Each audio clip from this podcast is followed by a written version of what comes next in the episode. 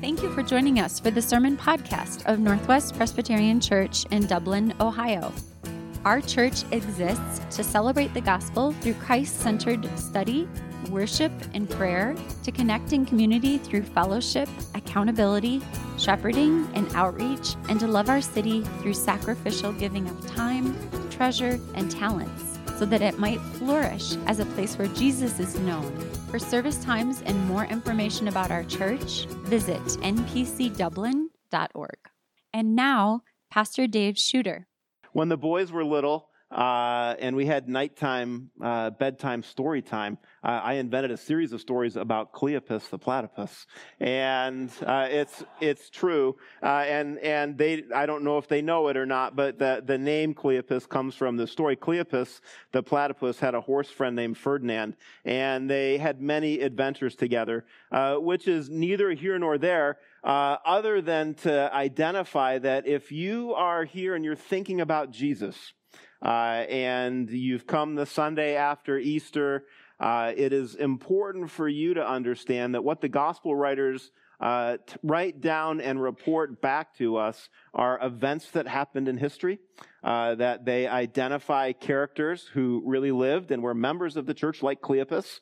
Uh, that one of, I think, the good apologetics for the veracity of the Easter stories are how the men and women who engaged with the risen Jesus were themselves confused during the interactions.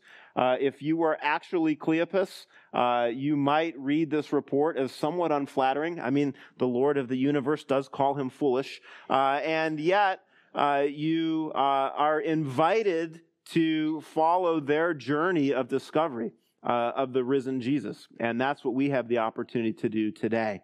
And so, uh, with that in mind, um, after we read the Easter report from the garden tomb uh, that he is risen, he is not here. Luke gives us a story to encourage, encourage us that God's word in Scripture is completely sufficient to motivate our belief in Jesus and his resurrection. And this is important for us some, you know, two millennia later as we investigate Jesus and the Christian faith. It's also important for us if you are already Christians uh, and move through times of discouragement or times of disillusionment because those are uh, the times that we find these men in. And I think that one of the very important lessons from this section relates to uh, the significance and then the relative significance of personal experience. Let me explain this way. Personal experience, we know, is a great teacher. Uh, you can think about a time when you learned something challenging uh, or were about to undertake something that felt risky uh, and uh, and how the personal experience of that taught you much. Uh, when I was young, our youth pastor was very much kind of a outdoors, outward bound kind of guy, and so uh, he would frequently allow and, and lead the students on camping trips. One of the camping trips to the Allegheny National Forest involved rappelling. And so we all, as eighth graders, were learning to rappel which the first time that you learn to rappel is a little bit of an unnatural experience. You have to learn about how the ropes work, you have to learn about how your brake hand is going to work, and then at some point, you have to actually trust that it's all going to work. And so you, uh, you go through the lessons. Uh, he was a good teacher, and so he had us rappel off of a, a short boulder. It was maybe eight, uh, eight foot high and it was experiential learning. Uh, it was learning that the rope system would actually work, that you could do it, uh, and that having had the experience, you could trust the overall process. And the announcement that Jesus is alive comes out of the personal experiences of those who knew him well, who expected to find him dead at the tomb when they went to care for the body, who experienced the angel's announcements. He is not here, he is risen. Who found Joseph of Arimathea's tomb empty, so they knew where they were supposed to look for Jesus. They went to the right place.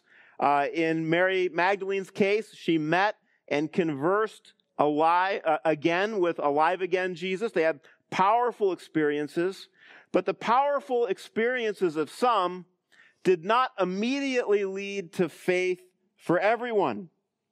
Luke reports uh, that the apostles did not initially believe what the ladies reported from the garden.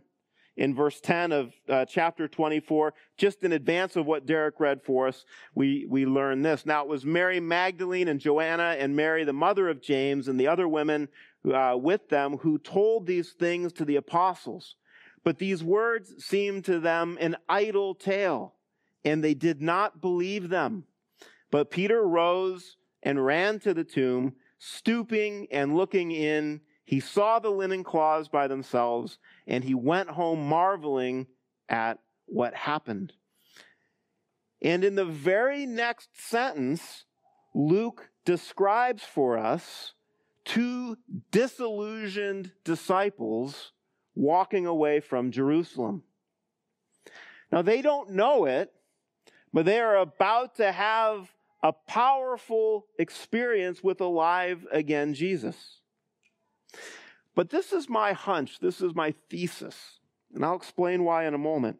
That Luke reports their powerful experience of the risen Jesus for the benefit of the generations of people who will not have powerful experiences with the physically risen, risen Jesus.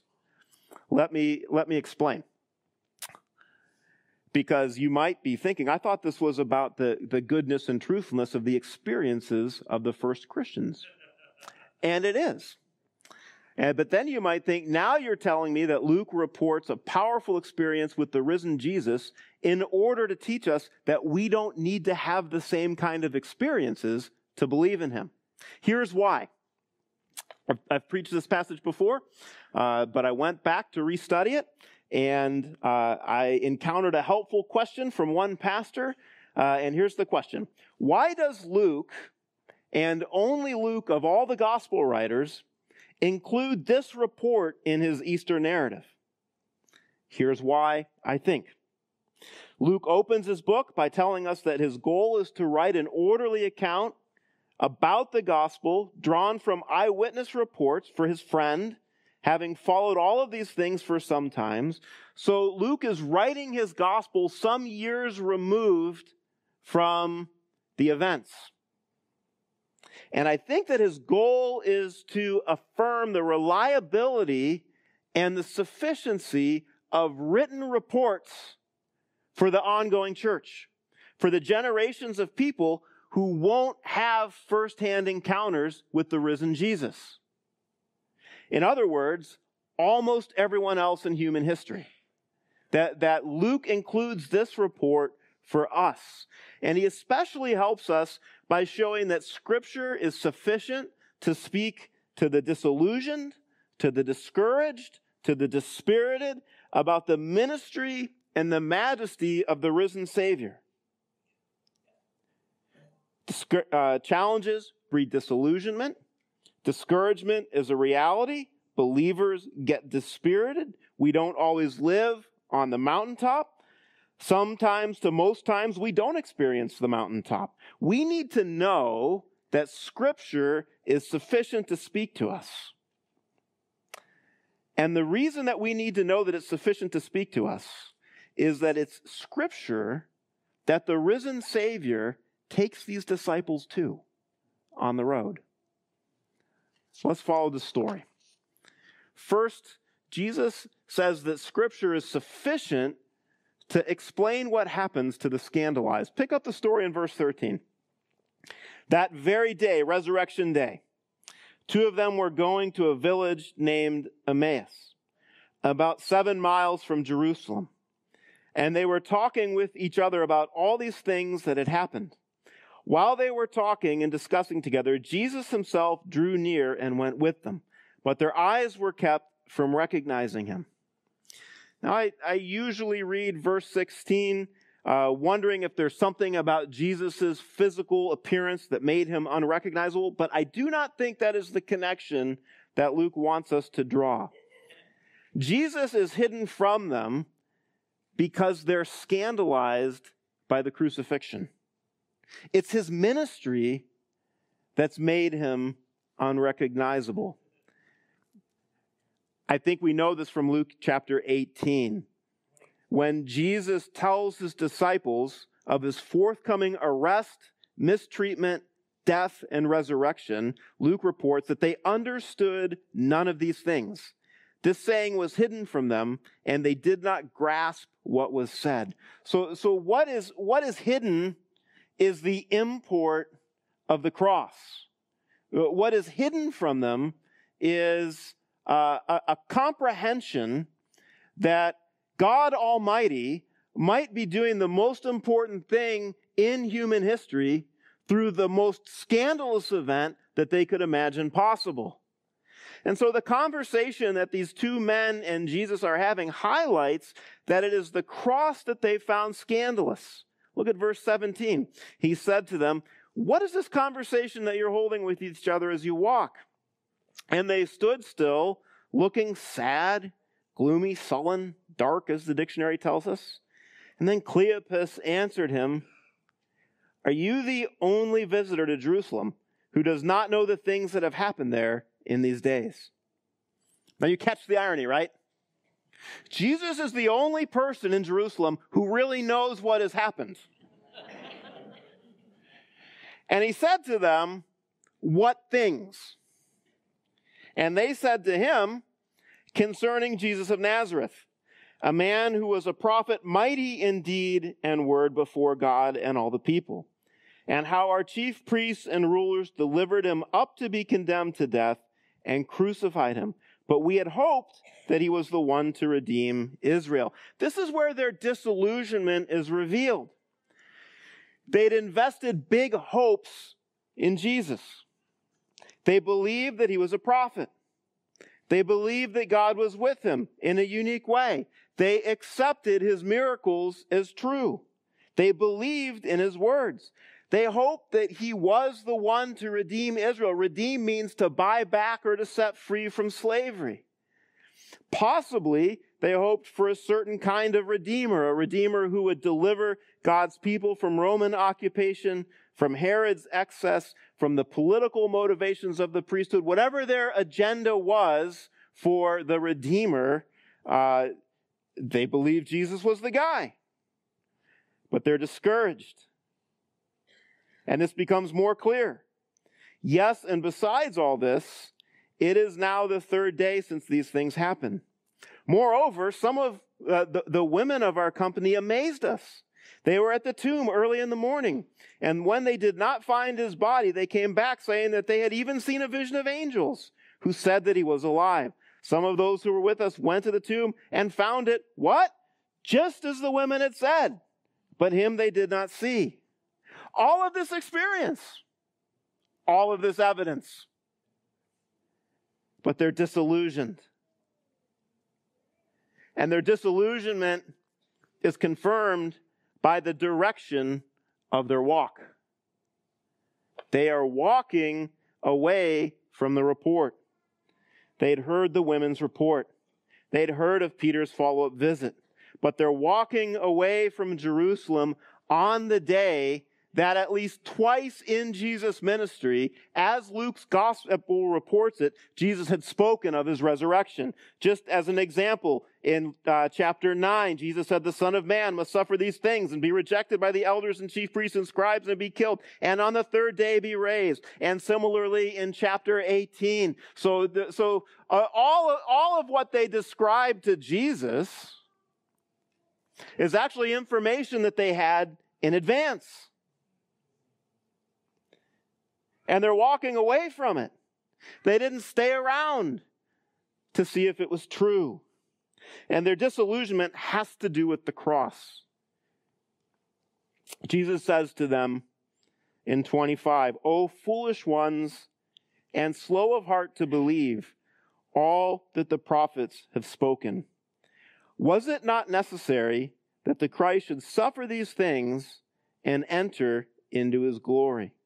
And beginning with Moses and all the prophets, he interpreted to them in all the scriptures the things concerning himself. The things concerning himself with respect to being a crucified Messiah. Jesus opens their eyes to what the scripture says specifically about the suffering of the Messiah. not his preaching, not his miracles, but his suffering. Now, if you like a Bible study, what a Bible study this would have been. Because what we learn on every page of Scripture from Genesis 3 onward is that God has a plan to save his people and that the plan includes the suffering of the one who will save. He could have just turned to Genesis 3 and he could have uh, read to them the report of God's statement to Adam and Eve uh, about the one who would come to crush the serpent's head, but whose own heel would be struck. He could have passed forward to innumerable stories. I mean, it's impossible to come up with illustrations because it's like everywhere. he could have talked to them uh, uh, about Abraham's uh, uh, intended sacrifice of Isaac on an altar, and Abraham's faith that God would provide a, a lamb, and then the Lord's intervention saying that, that, that the sacrifice is not Isaac. He, could have, he could have taken them through uh, the story of the first Passover and God's deliverance, his redemption of Israel from Egypt. He could have confirmed to Cleopas and friends uh, the entire sacrificial system of the Old Testament, where uh, it was by the shedding of blood that sin was atoned for.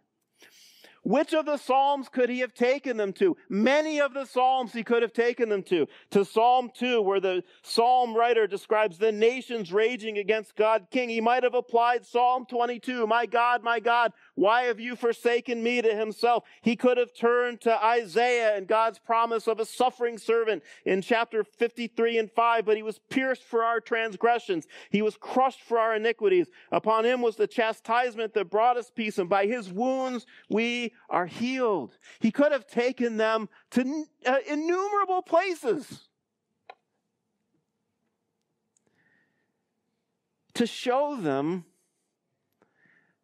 that the scandal of the crucifixion is exactly how the Savior saves and enters his glory. We could say that Jesus is radically cross centered. And here in this conversation, he shows these men that not only is the Messiah radically cross centered, but God the Father is radically cross centered. And that's why Jesus' people across time and space are radically cross centered. We are people of the crucified King, who is also the risen King. And generation after generation, when voices have arose within segments of the church, or from outside the church and have wondered, is the message of the cross really necessary to the essence of Christianity? Maybe perhaps Christianity could be better construed uh, as a faith that has love as its heart. Maybe it could be better presented uh, as an opportunity to just find ways to be kind to your neighbors. The, the, the church has always come back to stories like this and to the entire testimony of Holy Scripture and says, no, we are people of a crucified and risen King. So when you go forward in your life and when you go to a different church and someone like me stands up in a place like this and says, let me tell you about a story that involves a Jesus that did not die, I want you to promise me you'll do one thing, that you will in that moment get up out of your seat and walk out the back and never come back. It's a scandalous death. It's a scandalous death that reveals God's shocking grace and mercy. Again in Isaiah 53, yet it was the will of the Lord to crush him. He has put him to grief. When his soul makes an offering for guilt, he shall see his offspring. He shall prolong his days. It's echo of the resurrection. The will of the Lord shall prosper in his hand. And here is what I want you to see. If you get nothing else out of this sermon, catch this critical to Luke's point is that it was sufficient to Jesus who experienced all of this. It was sufficient to Jesus who lived through all of this. It was sufficient to Jesus who is now alive again on the road that all he had to do was show the men the truth from the Bible. That's all he had to do. He did not start with look at my hands. He started with look at the Bible. The explanation from the Word of God is sufficient to address the spiritual dullness of humanity. And it's also sufficient salvation for the shamed. So they drew near to the village to which they were going. He acted as if he were going further, but they urged him strongly, saying, Stay with us, for it is towards evening, and the day is now far spent. So he went in to stay with them. When he was at table with them, he took the bread and blessed and broke it and gave it to them. Well, how should we understand Jesus taking of the bread and blessing it and breaking it? This is debated in the church, but I don't think it needs to remain a mystery to us because Jesus has twice done this before in Luke's gospel. Recently in Luke's gospel, he took bread, blessed, and broke it in the upper room, instituting the Lord's Supper. And there will be some strands of thought in the church that suggest that what Jesus is doing is he is now reenacting the Lord's Supper for Cleopas and Cleopas's buddy. But I don't think that that's the conclusion that we should make because only we only know that 12 of the apostles were in the upper room with Jesus when he instituted the Lord's Supper. That's what we know for sure. So, more likely, I think, is that Jesus' words and actions remind the disciples of the other instance of breaking the bread in the Gospel of Luke, which is found in chapter 9. You can flip over there, look about verse 16, where Jesus has a crowd of 5,000 men plus women and children, so maybe 15,000 people. They're in the wilderness. As night approached on that day, Jesus told the disciples to feed the crowd. The disciples could account for five loaves and two fish. You know the story, maybe. If you don't know the story, it's a wonderful story. Taking the five loaves and the two fish, Jesus looked up to heaven and said a blessing over them. Then he broke the loaves and gave them to the disciples to set before the crowd. And the lesson in Luke 9 was that God provided salvation for Israel in the Old Testament Exodus by giving them manna when they didn't have food. And now Jesus was here to do better. That Jesus is leading a new Exodus. That Jesus had come to save his people in the wilderness. And not just God's Israelite people, but God's people from all across humanity. And Luke, I think, wants us to make this point as Cleopas and his friend here, Jesus bless the bread, watch him break the bread, and it says, then they recognize him. Verse 31 and their eyes were opened and they recognized him. Now, I want you to think about this just for a moment. This is a quiz. You'll do well. I believe in you. It's the first recorded meal in the Bible. Thinking about it, thinking about it, overthinking about it, waiting for Dave to tell me what the answer is, thinking about it. The first recorded meal in the Bible is the unhappy meal that Adam and Eve shared. It's like, I knew it. That's what I was going to say. Here's how the report reads In uh, Genesis 3, verse 7, Adam and Eve eat. Then the eyes of both were opened, and they knew that they were naked, guilt, and shame. So they eat the meal, and their eyes are opened to their big spiritual problem. And in the Greek Old Testament, the words of Genesis 3 7 are nearly identical to the Greek words of Luke 24 31. And their eyes were opened, and they recognized him. Luke's language seems too on the nose to be coincidental. Because Genesis 3 is an important story. Luke would have known his Bible, and the Bible that Luke would have known was probably the Greek Old Testament. His language seems too on the nose to be coincidental. He seems to be echoing Genesis 3 in order to highlight this that, that God's saving solution to Adam and Eve's disastrous decision is in their midst.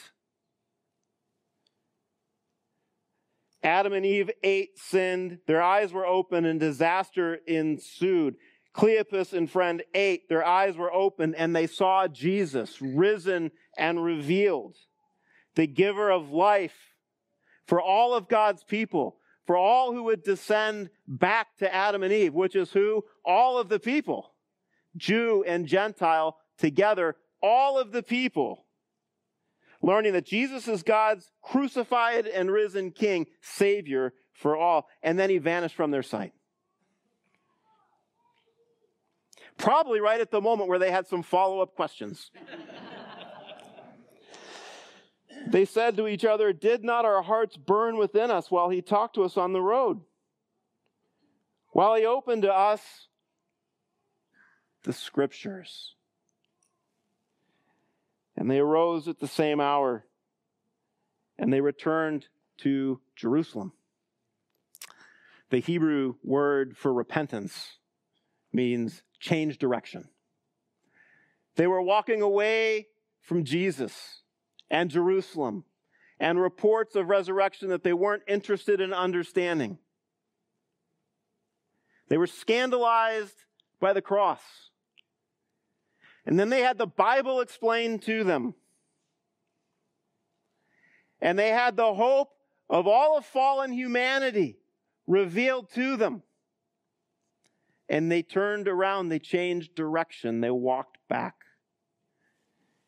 you might say they repented. And they rose that same hour. Remember, it was late, the day was far gone, and they returned to Jerusalem. And they found the eleven and those who were with them gathered together, and they said, The Lord has risen indeed and has appeared to Simon. Then they told what had happened on the road and how he was known to them in the breaking of the bread. Opening the scriptures, breaking the bread, drawing on one Old Testament lesson, salvation in the wilderness, to make the point of another Old Testament lesson, God's answer to the promise made to Adam and Eve in the garden so long ago that there would be a Savior who would come. God's word in Scripture completely sufficient to motivate the belief of the church from generation to generation who hasn't had an encounter with the risen Jesus walking along the road. That's us. It puts experience into proper perspective. Here's how we have bad experiences, we get disillusioned. And we think, well, maybe the answer to my disillusionment will be better experiences. But I would suggest to you, based on what Jesus teaches us here, that when we have experiences that are bad and disillusionment follows, that what Jesus would want us to do is, is come back to the Bible, to read our Bibles, to say, There is a king who's crucified for me and who's risen for me. And he's the answer to humanity's problem. And I can follow after him, that the word is sufficient for the scandalized, and it's sufficient for the ashamed, it's sufficient for me, it's sufficient for you. And so, friends, what is your answer to the question Have you turned around? Have you followed Cleopas and friend back? Have you changed in the power of the Spirit the direction of your life? May it be because there's one Savior for all of humanity. He has come, He has died, He has risen, He's returning again.